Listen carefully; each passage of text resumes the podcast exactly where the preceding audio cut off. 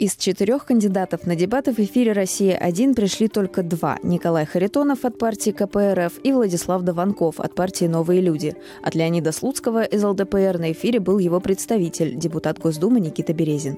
Обсуждали образование, баллонскую систему и повышение зарплат учителям. Говорили общими фразами от прямых ответов и оценки главного конкурента на выборах Владимира Путина кандидаты уходили, а между собой в основном соглашались. Конечно, ЕГЭ – это это такая вещь, которую нужно э, реформировать. Когда учительская зарплата составляет меньше 20 э, тысяч рублей, а о чем мы можем говорить? Абсолютно правильно. Разговариваем сегодня об учениках, об образовании.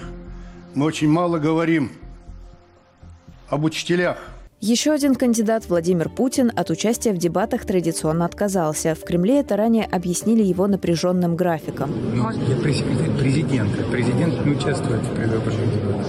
Напомню, Путин, который идет на пятый президентский срок, в дебатах не участвовал никогда. Он или называл их неинтересными и бессмысленными, или говорил, что хочет дать преимущество соперникам. Дебаты в региональном эфире «России-1» получились еще более необычными. Сегодня с нами Матиас Дениц. Э, Денец представлял коммуниста Харитонова. В студии он был один. Прошло уже несколько теле- и радиотрансляций дебатов в регионах. Там лично не присутствовал ни один кандидат, только их представители. Так называемые дебаты на президентских выборах в России никогда не были сколько-нибудь интересным или существенным событием.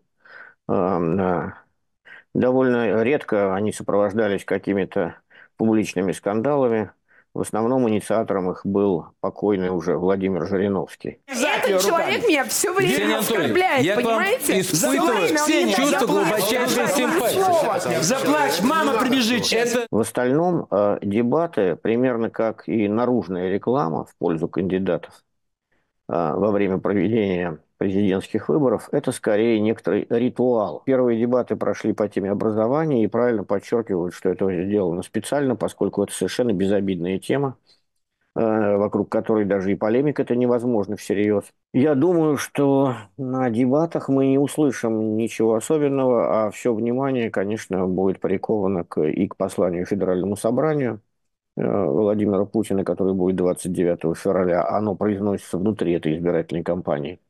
Э, послание будет довольно важным для российской бюрократии, поскольку после него последуют э, майские указы, и, соответственно, российская бюрократия должна быть и гражданская, и военная, должна будет ориентироваться на выполнение тех поручений. В этом году кандидаты не скрывают, конкурировать с действующим президентом не будут, как и критиковать его во время предвыборной кампании. Об этом говорили Харитонов и Слуцкий. Досрочное голосование в России и на оккупированных территориях Украины уже началось. Выборы президента пройдут с 15 по 17 марта.